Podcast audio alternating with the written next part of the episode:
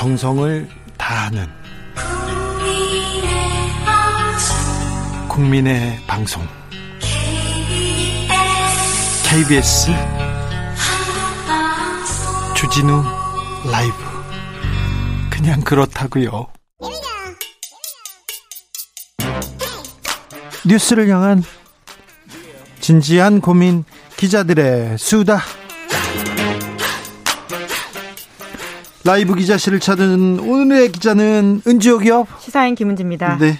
별일 없으시죠? 네. 네. 네, 덥습니다. 덥네요. 네.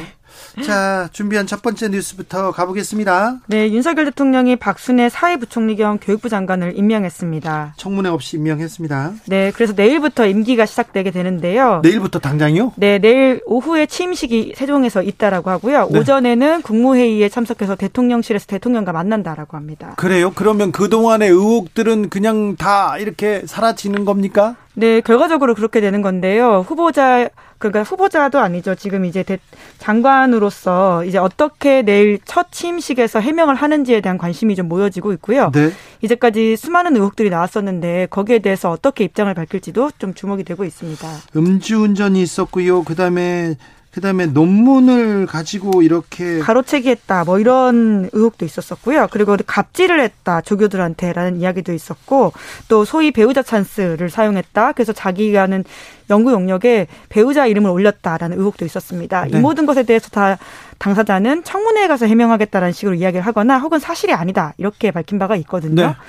아무래도 의혹이 완전하게 해소된 게 아니다 보니까 청문회 없이 임명된 것에 대해서 굉장히 좀 여러모로 교육계에서도 비판이 나오고 있습니다. 본인한테도 좋지 않습니다. 이렇게 의혹을 쌓아놓고 이렇게 장관 간 거에 대해서는 네, 특히나 이제 음주운전 관련해서는 교육부가 올해 1월부터 음주운전에 적발돼서 징계를 받은 교원은 교장 임용 제청에서 영구 배제하도록 내부 기준을 마련해서 시교육청에다가 전달했거든요. 근데 교장은 못 되지만 장관은 됩니다. 네, 심지어 이 교육부 장관이 교장 임용 제청권자입니다. 그러니까 당사자는 거기에 영향을 받지 않지만 본인이 이제 이런 제청하는 데 있어 가지고는 음주운전은 다 원천 배제한다라는 거거든요. 네. 아무래도 교육자들한테서는 반발이 나올 수밖에 없는 상황이긴 하죠. 굳이 굳이 네.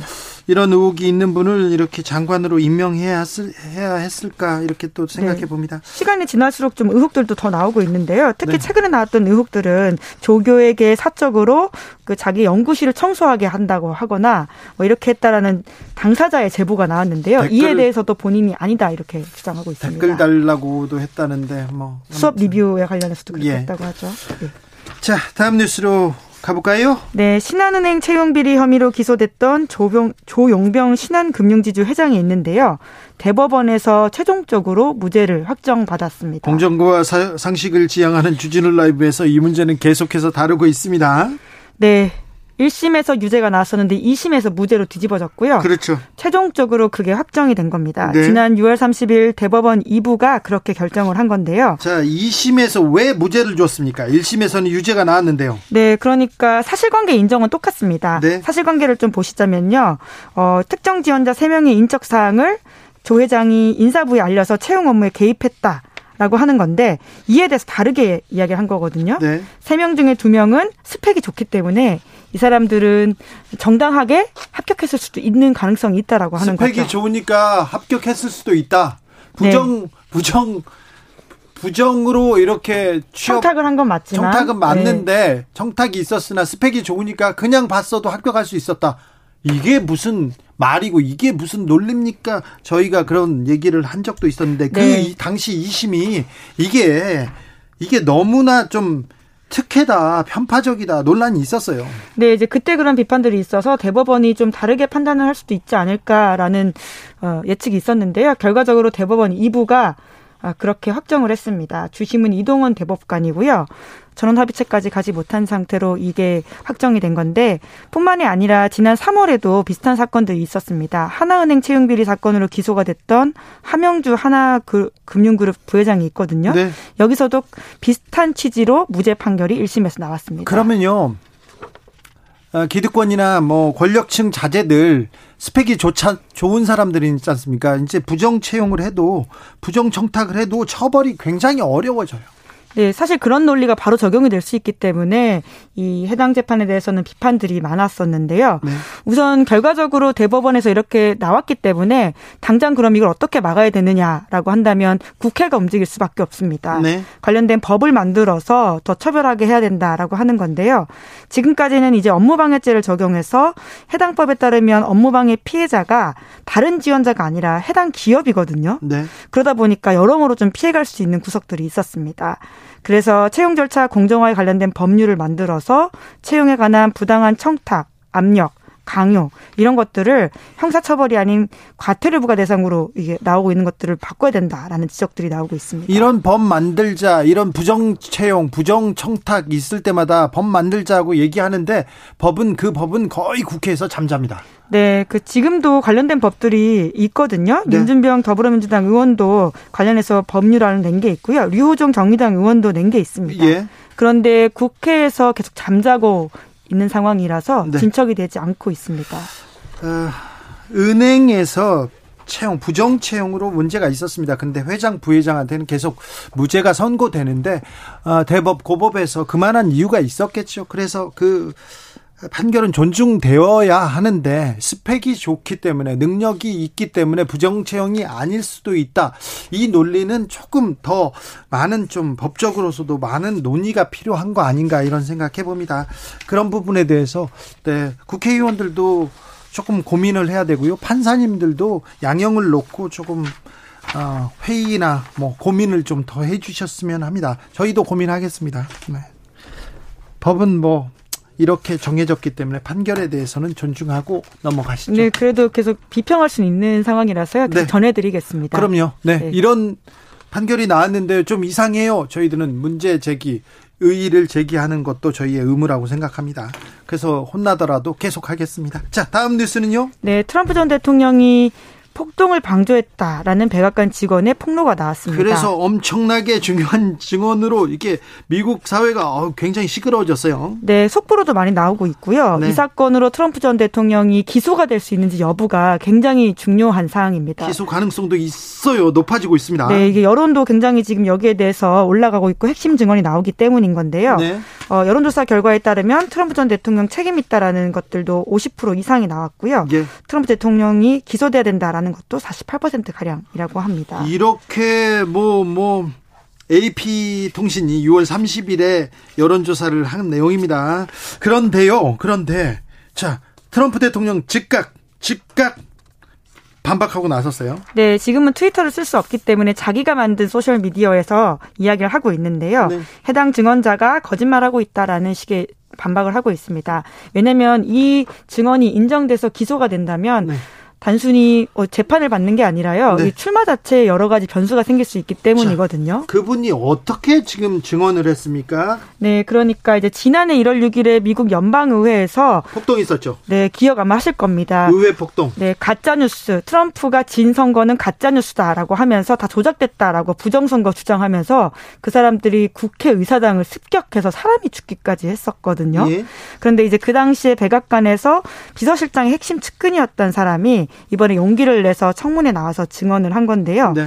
그 당시에 이제 트럼프 전 대통령이 참모들과 앞에서 이제 이야기를 했었는데 전용차 안에서 시위대와 함께 의회로 가겠다라고 이야기를 하면서 경호원 멱살 잡고 전용차 핸들을 뺏으려고 했다라고 합니다. 아, 직접 시위에 참여해서 시위대와 함께 의회를 쳐들어가겠다 이런 일이 있었다고요? 본인이 이제 그렇게 말을 했었다라고 봤다라는 이야기를 하고 있는 건데요. 그렇죠. 굉장히 이제 선동적인 것뿐만 아니라 직접 참여를 하려고 했다가 그것이 제, 좌절됐다라고 하는 것을 볼 수 있기 때문에 트럼프 전 대통령이 방조한 것 이상의 책임이 있다라는 이야기가 나오고 있는 자, 것이죠. 트럼프 전 대통령 책임론이 일자 정치적으로 지금 돌파하려고 하고 있어요? 네, 오히려 본인은 그래서 출마 선언을 빨리 하겠다 이렇게 밝히고 있다고 뉴욕타임스가 보도하고 있는데요. 네. 원래는 미국 대통령들 후보에 출마하는 사람들은 전해 정도의 출마 선언을 합니다. 예. 왜냐하면 출마 선언한 이후부터는 여러 가지 제약들이 따르기 때문에 그렇게 빨리 하지 않거든요. 2024년에 선거가 있기 때문에 아직 2년이나 남아 있는 건데요. 그런데 지금 조 바이든 대통령 지지율이 좀 떨어져 있는 상태고 공화당 후보들도 지지부진하니까 먼저 나서려고 하는 거 아닙니까? 네, 게다가 이제 사람들 시선을 돌릴 수 있다라고 생각하는 것도 있을 거다라는 분석이 나오고 있습니다. 네. 쟁점 자체가 이제 16 폭동에 대한 것이 아니라 트럼프 출마냐 아니냐 이렇게 시선을 좀 뺏으려고 하는 게 아니냐라는 추측이 나오고 있는데요. 그런데 이에 대해서는 공화당 내에서도 그렇게 좋아하진 않는다고 합니다. 그런데 또 나온답니까? 나올 것 같은데요. 나오겠다는 이야기는 본인이 여러 차례 한 바가 있고요. 미국 내에서도 나올 가능성이 높다라는 예상이 아주 높습니다. 네. 미국이 어떻게 이렇게 정치적으로 좀 후진적인 이런 일이 계속 벌어지고 있는지 네, 참 입장 바꿔 생각하면 의회 시민들이 쳐들어가서 부정선거라고 이야기했다라고 생각해 보신다면 그게 얼마나 끔찍한 일인지 영화에 나올 만한 일인지인데요. 그렇죠. 그때 그 시대에는 무장을 했었고요. 근데 대통령이 거기에 같이 같이 가겠다고 했다는 거 아닙니까? 네, 그런 거에 비하면 한국 사회가 얼마나 더 선진적인지를 좀 오히려 생각하게 되는 지점도 있습니다. 미국의 민주주의를 좀 가르쳐 줘야 될 것 같습니다. 네. 기자들의 수다 시사인 김은지 기자와 함께 했습니다. 감사합니다. 네, 감사합니다. 교통정보센터 다녀올까요? 유화영 씨.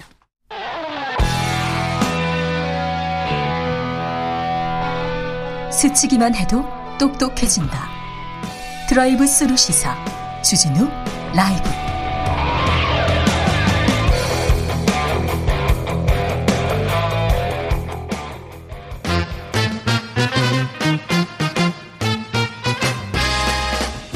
정치권 뉴스와 화제 여론조사 빅데이터로 분석해 봅니다. 여론과 민심. 이강윤 한국사회 여론연구소 소장 어서 오세요. 안녕하십니까? 전민기 한국인사이트 연구소 팀장 어서 오세요. 안녕하세요. 네. 소장님. 네. 에, 윤 대통령의 지지율이 뭐 계속 지지부진합니다. 네. 6월 1일 이후로 모든 여론조사에서 하향 추세. 단기적으로는 대통령실 입장에서 보면 부정 평가가 긍정 평가보다 많아지는 데드 크로스가 단기적으로는 추세로 자리 잡은 것 같습니다. 그렇습니까? 리얼미터, 오늘 발표된 리얼미터, 그리고 제가 일하고 있는 KSOI 모두에서 오차범위 밖에서 부정 평가가 많았습니다. 그리고 과반 50%를 넘었습니다. 네. 그러니까 여론조사 수치를 지난 대선에서의 후보별 득표율로 그대로 동일시, 동치시킬 수는 없지만 가늠은 해볼 수 있겠죠. 예. 당시 윤석열 후보가 얻은 게 48.7%인가 그랬을 겁니다. 49에 조금 입학했는데 지금 긍정은 모두 다 44, 45 정도로 빠져 있습니다. 네. 그 큰 가장 큰 이유는 왜 그렇게 그러면 부정적으로 보십니까? 그랬더니 저희 KSOI 거 개요는 이따 함께 말씀드리겠습니다. 여권 내부가 너무 찌그락짜그락 갈등이 크다. 네. 24.5%. 고물가 등 경제가 심각한데 경제 대책이 너무 미흡하다. 21.4. 대통령이 출근길에 기자 문답을 하는데 장관들과 너무 다른 의견이 많아서 혼선이 생겨서 정책이 좀 불안하다. 네. 15.6. 공무원 피격 사건 등 이전 정부에 대한 의혹 제기 및 보복 수사 논란 때문에 조금 마땅치 않다. 네. 15.4 거의 차이가 없죠. 다음 13.8% 5위로 꼽혔는데 큰 차이는 안, 안 납니다. 조용한 내조를 하겠다고 약속을 했었는데 부부 모두가 이것을 뒤집은 대통령 부인 김건희 여사의 행보에 대해서도 좀 고깝지 않게 보는 견해가 많았습니다. 네. 개요 말씀해 주시죠. 네, 저희 KSOI 거에는 TBS 의뢰 성인 남녀 1002명 대상 7월 1일, 2일 이틀간 조사했습니다. 중앙선관위 제공 안심번호 ARS 방식 100%, 표본 오차 95% 신뢰 수준 플러스 마이너스 3.1%포인트, 응답률 6.1%입니다. 질문지 같은 보다 자세한 사항은 중앙선거 여론조사심의위원회나 한국사회 여론연구소 홈페이지 보시면 되겠고요. 네. 리얼미터가 지난달 27일부터 이달 1일까지 닷새 동안 전국 18살 이상 성인 남녀 2,514명에게 물은 결과입니다. 역시 중앙선거 여론조사심의위원회 홈페이지 보시면 되겠습니다. 리얼미터 것에서는 윤 대통령 국정평가에 대해서 긍정이 44.4, 2주째 데드크로스가 나타났는데요. 네. 부정은 50.2였습니다. 저희와 매우 2주째 흡사한 경향을 보이고 있습니다. 나토 순방은 효과를 보지 못했나요? 허니문은 끝났나요? 네, 나토에서 물었습니다. 성과 없다. 47.4. 어, 그렇게 많이 났어. 성공적인 것 같은 거 아니야? 그 정도면 39.1. 첫 번째 순방이면 이렇게 좀 후하게 봐줬을 텐데 그렇지 않네요? 모르겠습니다. 그건. 네. 네. 자, 빅데이터로 좀 분석해 볼까요? 빅데이터 상에서는 지금 부정이 73%니까 뭐 지난주랑 거의 비슷한데요. 아까 말씀해 주신 대로 정상회담 하면 사실 긍정 비율이 좀 올라가는데 네. 지금 뭐 큰 어떤 결과라든지 성과가 있다라고 안 보시는 것 같고요. 네. 실제로 뭘 얻고 뭘 줬는지도 거의 큰 관심이 없는 없군요. 그런 상황입니다. 네. 예. 그러다 보니까 부정 비율은 조금 조금씩 뭐 1% 2% 내외로 높아지고 있는 매주 그런 네. 상황이네요.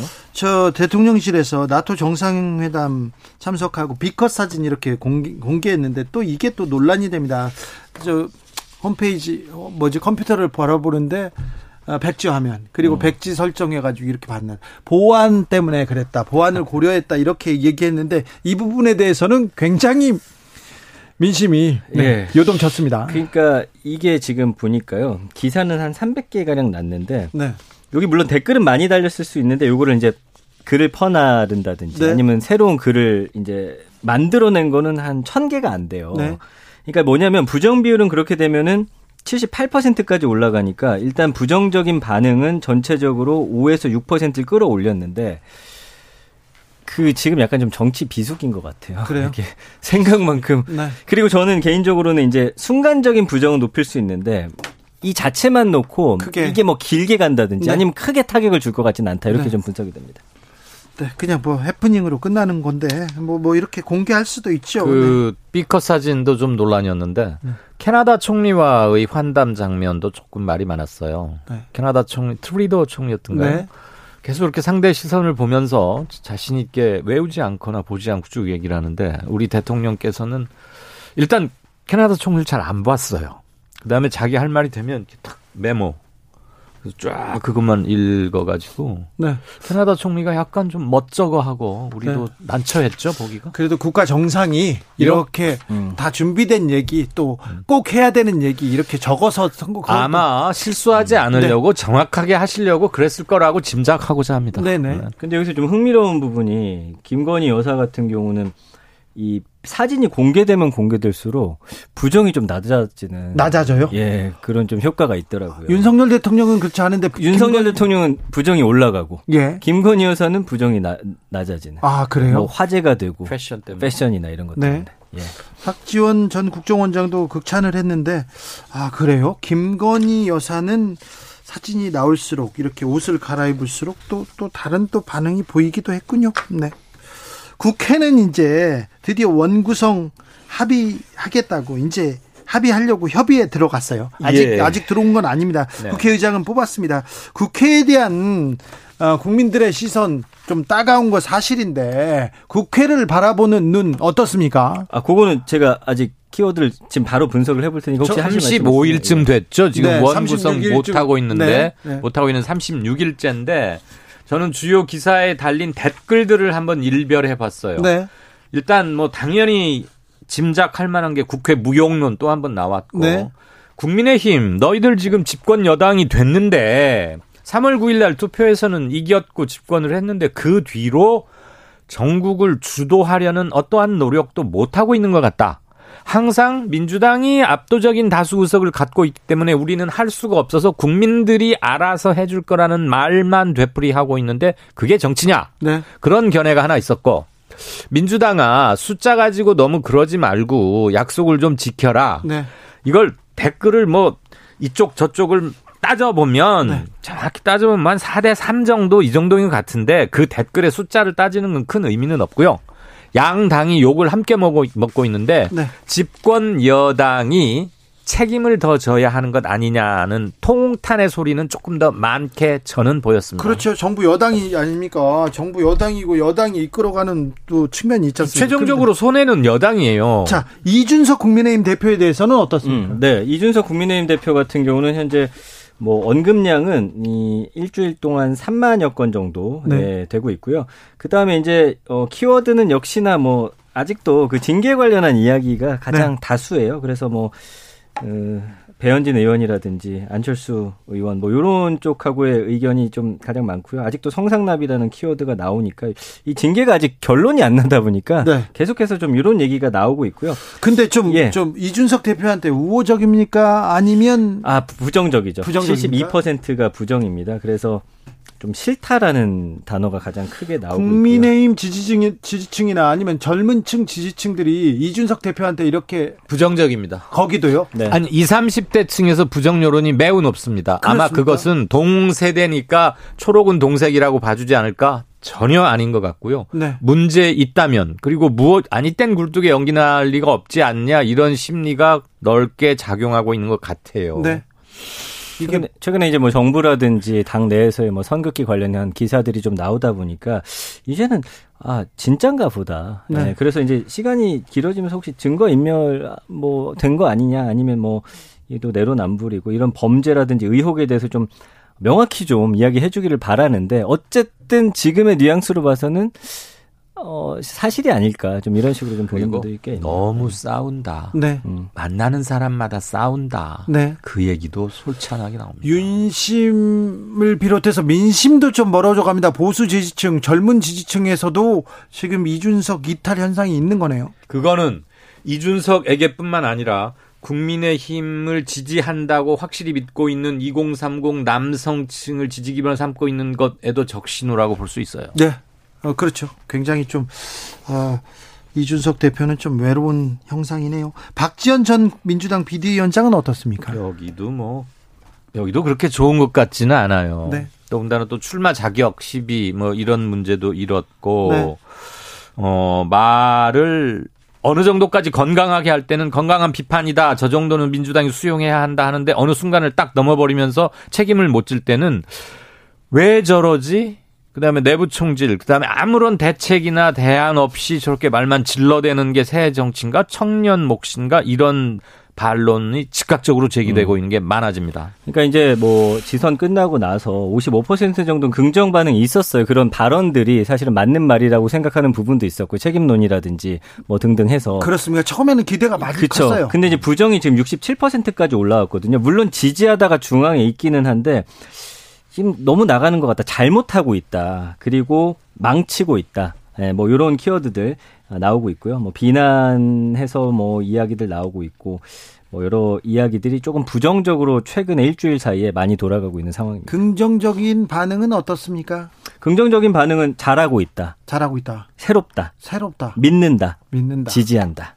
아, 그 포션이 문제겠죠. 네. 그 처음부터 그런 지지는 일정 부분 있기는 했는데 민주당 지지층이나 젊은 층, 젊은 여성층도 그렇게 우호적인 것 같지는 않습니다. 그런데 네. 이번에 왜 그랬냐면 사실은 그 당규라는 게 있잖아요. 네. 사실 대표에 나갈 수 있는. 근데 그런 부분을 좀 이해해 달라? 사실은 이거는 공정을 가장 큰 잣대로 생각하는 젊은 층에게서도 사실은 좀 받아들이기 힘든 상황이라고 봐야겠죠. 특혜로 보인다. 이런 의회를 계속 인정해 준다라고 하면 사실 안 될 게 없다라고. 자격이 위원제 그렇게 정해져 있으면 일단 그건 지키고 그렇습니다. 아니면 예외적 무엇을 공식적으로 요청을 하든가. 그래서 네. 회의 기구를 통해서 뭐 한다면 모르지만 네.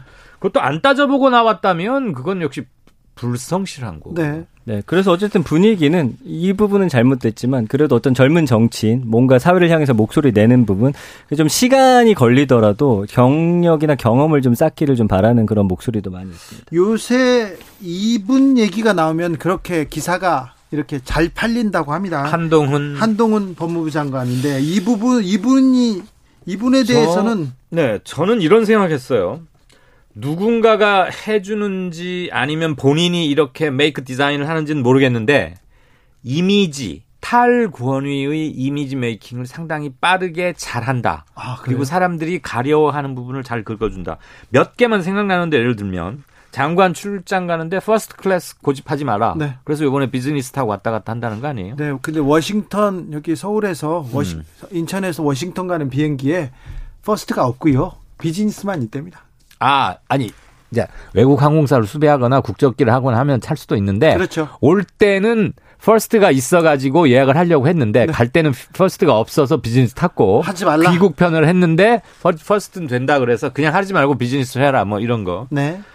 그다음에 님자 빼라. 네. 장관님, 차관님, 뭐 보고서 문안에 다 님자 빼라.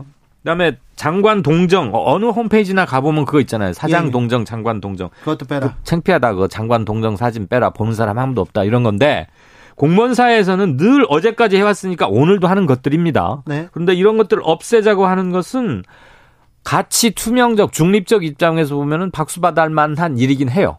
다만 이런 것들이 고도로 계산된 어떤 이미지 up 효과를 위해서 누군가가 코치를 하는 하는 건가? 혹시라도? 그렇다면 장관치고는 매우 정치적이고 화려한 음. 공직 생활을 보내고 있다. 이렇게 네. 볼 수도 있겠죠. 뭐 빅데이터 상에서는 두 가지인 것 같아요. 일단은 차기 대통령 이제 후보와 관련해서 뭐 이야기 나오는 부분이 하나가 있고요. 그 다음에 이제 장녀의 논문 대필 논란, 뭐 표절이고 뭐 이 스펙 관련해서 이런 부분을 사실 가장 좀 안 좋게 보는 부분이어서 글쎄요. 빅데이터 상에서는 부정이 72%니까 네. 그렇게 뭐 이미지가 좋다라고 좀 보기 힘들 것 같아요. 중간에 표절이라는 단어가 가장 많이 있고요. 이게 또 네. 범죄이고 불공정하고 분노한다, 부끄럽다. 반면에 응원하고 있고 잘하고 있고 대통령도 가능할 것 같다. 이런 네. 이야기들 나오고 있습니다. 오세훈 서울시장에 대해서는 어떤 반응을 보, 보이는지 오세훈 시장이 그래도 그래도 뭐. 뭐 여론조사 보니까 리서치뷰인가 어디 보니까 차기 지지도에서 뭐 오세훈, 한동훈이 공 동률 1위로 나왔더라고요. 15%. 예. 보수 진영층이 꼽은 차기 리더. 근데 전체로 보면은 한동훈 후보가 1%포인트 오세훈보다 많았어요. 그래서 예. 종합 1위로는 한동훈, 박빙의 차이로 오세훈인데 지금 5년 가까이 남, 남겨두고 이런 조사하는 것은 그야말로 인기 투표도 아니고 음. 그냥 뭐 바람 잡는달까? 글쎄요. 안 하는 것보다 좋을지 모르겠지만 그냥 인기 투표로 볼수 예, 있지. 예, 뭐 큰 의미를 부여할 필요는 없되 사람들의 마음이 어떻게 움직여 가는지를 롱텀으로 한번 볼 수야 있겠죠. 네. 근데 오세훈 시장은 일부러 정치적인 모습은 일부러 자제하고 네. 일하는 오세훈의 이미지를 계속 추구하는 것 같아요. 그 빅데이터 상에서는 긍정이 좀 높아요. 48%고 부정이 한 42니까 음. 진심, 잘한다, 희망이다.